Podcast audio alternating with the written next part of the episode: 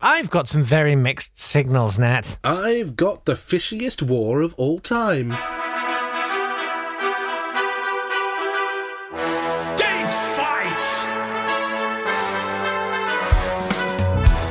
Hello there, and welcome to Date Fight. It's the podcast where we take great moments from history and pitch them against each other. He's Jake Yapp. I'm Nat Tapley. It's the 7th of January, and we have trawled through the entire library of history to pull out two of the best romance novels of fact, only to compare them to see which is the Barbara Taylor Bradford of truth. No, make any sense. and, and, and which which one is the Jeff? Je- no, not Jeff. Jeff Alan Titchmarsh. Okay, then. you can't get through one episode without mentioning Titchmarsh. No, I can't. Anyways, it hasn't really got anything to do with romantic fiction. It's it's all fact and it's all history. Very serious. Yeah, yeah. Actually, don't be misled by what we just said. That was all. Actually, we're just going to compare historical facts and see who's his best. That's a great distillation of it. Oh, yeah, and it's generally nuts. Okay, let's do this. Let me take you back to the 7th of January 1976 and the escalation of a war, Jake. Yeah. Yeah? Yeah. Serious war Yeah. being escalated. Yeah. So don't, No. you know, All right. it's a war we're talking about where people, well, no one died. It's not, a, no person died. A lot of fish died, though. Mm. A lot of fish died, Jake, in the Icelandic Cod War. And Cod wept. Uh, the third Icelandic Cod War. You, I, I know you're a big fan of the second Icelandic Cod War as your That's my favourite one. That was- Cod that was War. brilliant. but this yeah, is yeah. the third Icelandic Cod War because ever since the 16th century, when we've been going over to uh, Iceland, Greenland, the North Atlantic to collect loads of cod, there were loads of cod over there. In fact, so many Yeah. cod that it had been worth going even in the 15th and 16th centuries when boats were much, much worse. In fact, do you remember Hmm. when we talked about when the pilgrims turned up in America and there were no Native Americans in New England because they'd all been killed by a plague brought over by people going to fish for cod in the North Atlantic? It- We've been doing it since then. Every year, Ta-da. going to collect huge numbers of cod because there were loads of cod over there, so many that it made it worthwhile just sailing thousands of miles to go and get them. Um, but at some point, the Icelandic people went, you know what? That's not okay with us. You have to go somewhere else now. And in 1974, the law of the sea had made an exclusion zone of 200 miles around Iceland, which the British were very upset about because we liked going there and getting all our fish from there because there were loads more than there were in the North Sea. So we had the Third Icelandic Cod War, in which the Icelandic people tried to cut the nets of our trawlers and our trawlers kept barging them, and the Royal Navy got involved. And on the 7th of January 1976, HMS Andromeda collided with the Thor in the most severe incident of the Third Icelandic Cod War Crikey. a Royal Naval frigate collided with an Icelandic gunboat within the 200 mile exclusion zone. The Royal Navy at the time was looking for some sort of war to get involved with because Chancellor Denis Healey was at the time planning to cut the Navy, so a cod war was nice and handy for them, despite the fact that we lost it and we ended up having to agree to stay outside the 200 mile exclusion zone. Which led to the decimation of Britain's fisheries. Because it wasn't other people being allowed to fish in our waters like we'd like to blame on the EU. It was actually the fact that we lost the big stocks of North Atlantic cod, which had access to up until the late 1970s. Wow. There was Oh, that also- awful. Yeah, go on. Sorry. It had another huge effect, and I know this will particularly be has affected your life in that um, the lack of North Atlantic cod led to the development of the Saveloy. Without which, if it weren't for the Third Atlantic Cod War, we wouldn't have the Saveloy. That is fascinating. Yeah. I had never thought of that. I, well, I, I never imagined that. That's that's where the Saveloy came from. That was where, well, we can't have any cod anymore. What else can we make? I don't know, something that'll survive in a fryer without bursting. Savoy's Liz, make it completely out of condoms, please. Would you like the virgin Saveloy? I mean, that that cod war was because I, I, I mean, I don't quite remember it. It's a little bit. I was a little bit too young, but uh, there was a lot of anxiety because um, the British government drafted uh, mothers, didn't they, to to go and fight in that, uh, and that gave rise to the phrase "mums gone to Mum's gone to Iceland." Iceland. Yes. Mm, Um, sadly, very few mums came home from Iceland. no, no, just just lost the will to live, or the Emporium of Frozen Tears, as I like to think of it. But they do do extremely good vegan stuff now.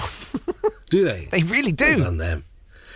We'll have to go and hunt for vegan things off their waters. Vegan Saveloy, please. Because, oh my word. That's the non-latex version.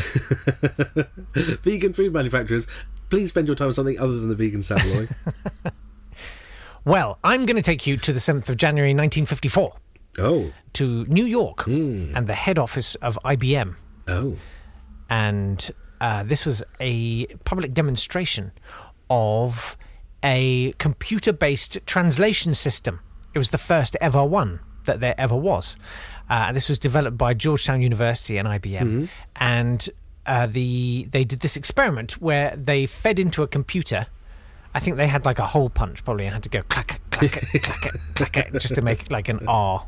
Yeah. They had the computer was tasked with uh, automatically translating more than 60 Russian sentences into English. Oh.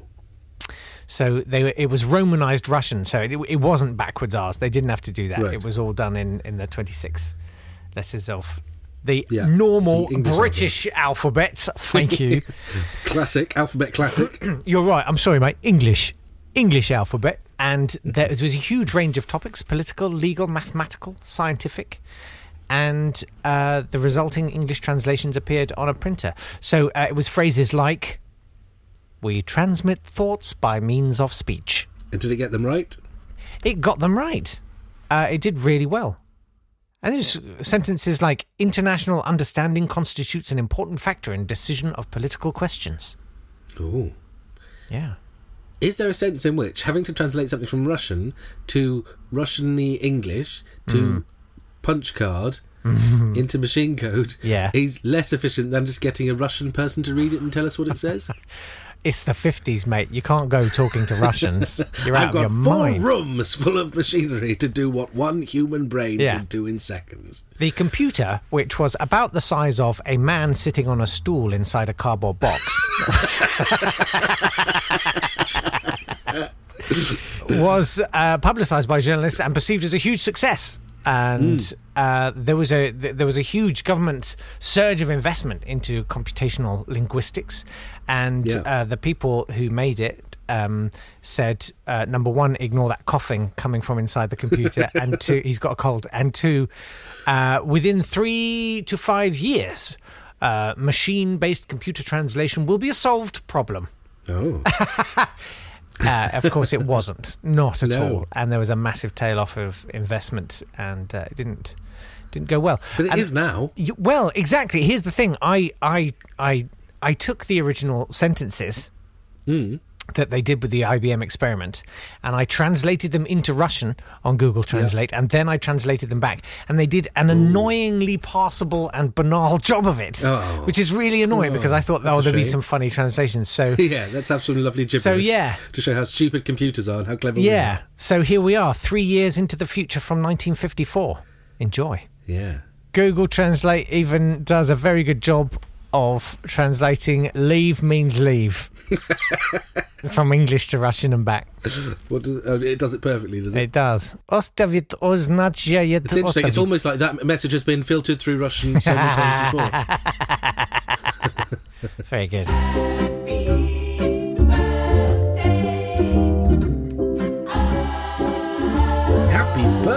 To Katie Couric, the anchor of CBS Evening News, whom CNN President Reese Schonfeld once banned from the air because of her squeaky, high pitched voice. Happy birthday too to Nicolas Cage, who built a pyramid shaped grave for himself in 2010. He also once bought a haunted house so he could write a horror novel in it. I didn't get too far with the novel, he said.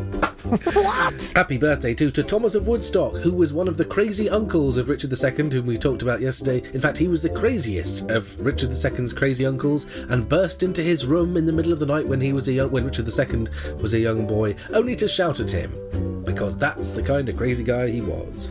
Happy birthday, Thomas of Woodstock, you crazy uncle. Happy Death Day to Inez de Castro, who was the lover of Prince Pedro of Portugal, but Prince Pedro of Portugal's father, Alfonso IV, didn't approve, and he banished her and ordered her death. Um, Pedro, however, found the people who assassinated her and ripped their hearts out in front of a crowd, saying they had ripped his heart out when they killed her. Wow. Yeah. He did not mess about, Prince Pedro of Portugal. Nothing more fun than a metaphor made real. Yeah. Did someone want to explain to him? Actually, no, that's not literal. That's just. Oh, really? Yeah, yeah, Oh, well, yeah. this is embarrassing. It is. It is. Oh. It is raining cats and dogs. Happy death day to St. Lucian of Antioch, the presbyter of Antioch, who died at sea and whose body was returned to land by a kindly dolphin. wow. I didn't see that flipper. Also, happy death day to Ann, Annie Mae Hays, the first American woman to achieve the rank of Brigadier General. She died in 2018. Happy death day, Annie Mae Hays.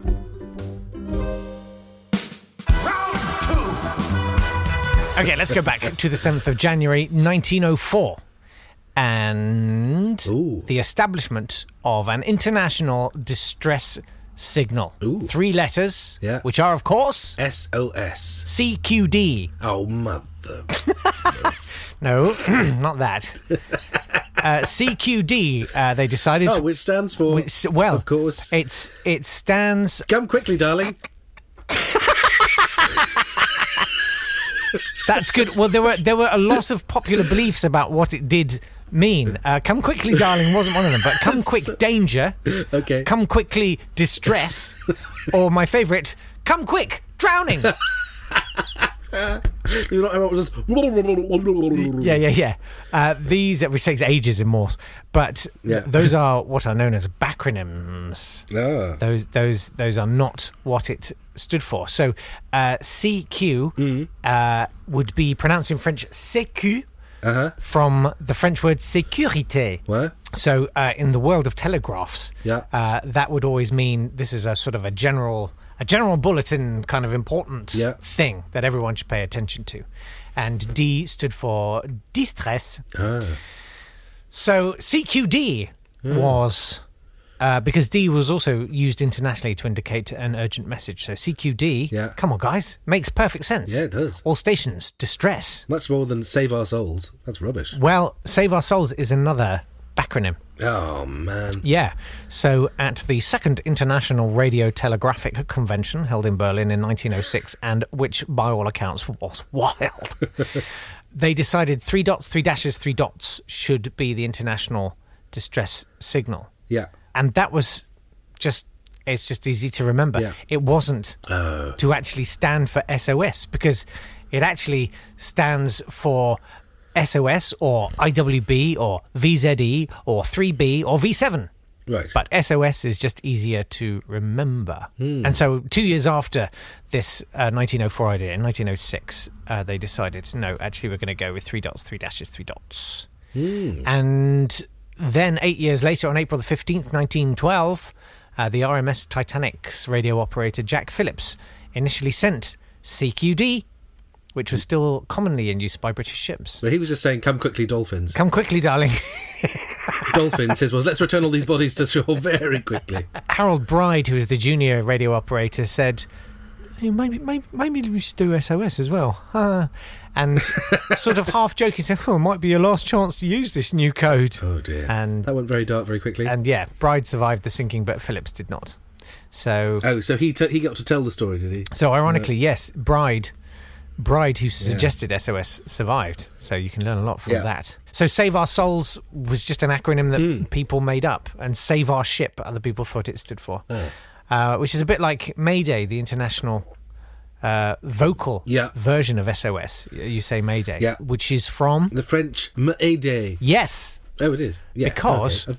apparently Mm. at the time when these were both formalised, the international language Yes. was French. Of course. Nat. Yes. Uh, well, uh, quite rightly, because as we know, Excuse the me? Normans, that was our, Excuse that was me? our language. The Normans gave it to us. That's our language, really. mate, we gave it to them Yes, we gave it to them. or sank. you you Right. may use you may use the language that we use. You may. We said You may day. May day. British British holiday. Thank you for that. That's lovely. I, I almost you. feel ashamed to take you to the 7th of January 1999 and to lower the tone somewhat to begin talking about the impeachment of one William Jefferson Clinton. yes. Listen to the excitement in your voice.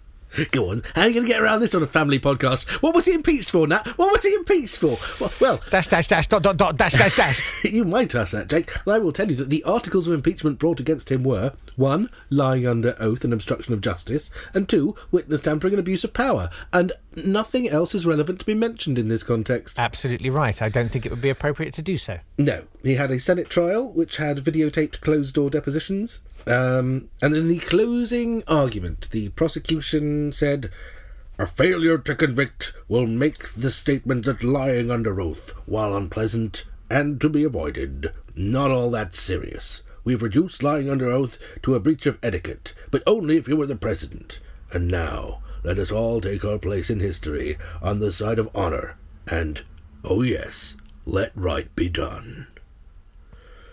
They didn't, however, let right be done. They let him off, so he didn't get convicted. I didn't really follow all of that. I don't mean what you said. I mean the actual original impeachment thing. And I should have done. You know, I was old enough, but I was like, oh. No, I, I don't. It was a very busy time, 1999. there was lots going on. Prince. yeah, yeah, yeah, yeah, yeah. Which Actually, the Spice Girls were falling out of favour. Hoarding food for the millennium. Yeah, we were all preparing for the millennium. Yeah. Uh, You know, Wild West was out at the cinema. there was all sorts going on. I, Will Smith had a wonderful millennium, didn't he? He did. He had a great time. I wish I'd had a millennium like Will, Will Smith's. Yes, I think we all wish that we'd had a millennium like Will Smith's. I mean, what a like. Oh, ah, I think I'll make a movie. Oh, it went to number one. Oh, I think I'll make an album. Oh, it went to number one. Wow. Okay. What a nice time you're having. Hmm. You know, I wish him all the best. I wish him every success. Uh, we'll be back for another date fight tomorrow, though. In the meantime, if you could Yes, we will. subscribe to us so that we're kind of a permanent part of your life. You don't, we don't, you don't have to listen every day, but Yes. it's great if we're on your phone. No, every couple of days, just check in. Just check in, see if we're all right. You know, it's sort of like putting food out for a stray cat. That's how you should see it. Yeah, a hedgehog. Yeah, yeah. Imagine the milk will give us osteoporosis. Yeah. Don't pick us up because we have got fleas. we'll be back tomorrow. Take care. I am curled into a ball as we speak. Bye. Thanks. but otherwise, very enjoyable.